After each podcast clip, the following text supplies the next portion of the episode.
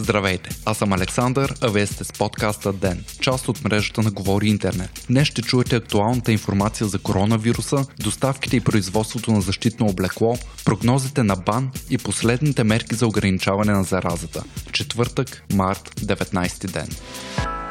Тази сутрин коронавирусът в България взе трета жертва. По време на сутрешния брифинг на щаба за борба с заразата, генерал Венцислав Мутовчийски обяви, че това е 80-годишната жена, претърпяла тежък инсулт, която бе настанена в Пирогов.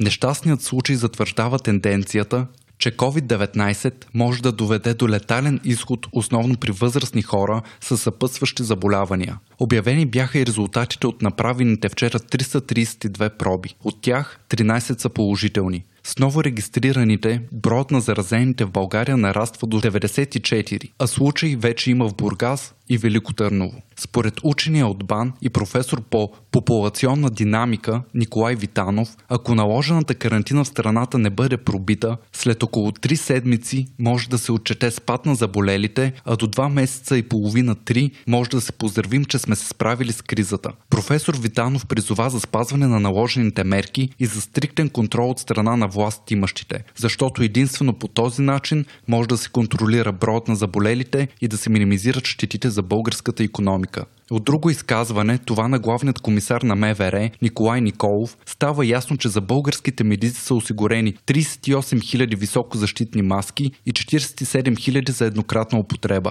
Доставени са 100 костюма за многократна употреба, а до края на деня се очакват още 300. Предвидени са и 32 000 еднократни маски за държавните институции и граничните пунктове. Днес от Турция се очаква внос на близо 90 000 броя еднократно защитно облекло, 1 милион обикновени маски, 14 000 защитни очила, 250 000 калцуни и близо 4 милиона и половина ръкавици. Водят се разговори с 72 български фирми, а по вече сключени договори трябва да бъдат изработени 3590 костюма за многократна употреба. На Министерството на икономиката е възложено да подсигури ежемесечни доставки от Китай, а скоро се очакват такива от Русия, Индия, Виетнам и Катар.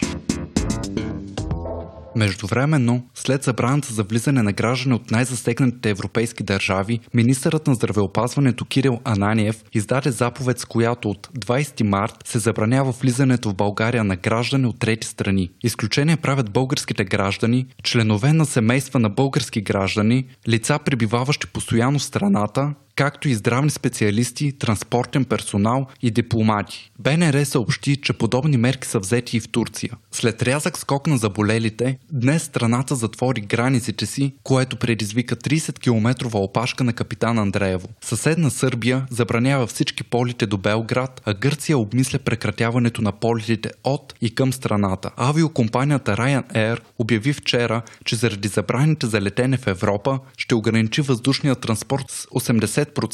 Другата нискотарифна авиокомпания Wizz Air вече спря връзката между България и Испания и Полша, а днес към списъка беше добавена Малта.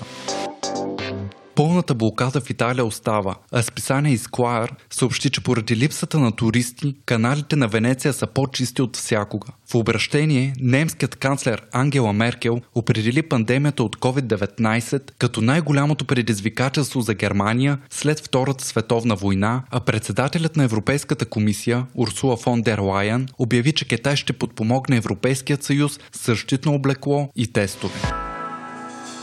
След като беше обявено, че редица вероизповедания отменят своите молитви и богослужения, днес реакция имаше и от страна на Българската православна църква, съобщава Дневник. В открито писмо пловдивският митрополит Николай освободи миряните от епархията си от задължително присъствие на богослуженията и призова най-възрастните да не посещават храмовете. Новината идва паралелно с изявление на вселенския патриарх Вартоломей, който поиска от християните да останат вкъщи, за да предпазят обществото. Тотална забрана за посещение на храмовете в България все още няма и митрополит Николай призова властите да не налагат ограничения. Църквите продължават да бъдат дезинфекцирани и всеки посетител трябва да спазва дистанцията, препоръчана от здравните власти.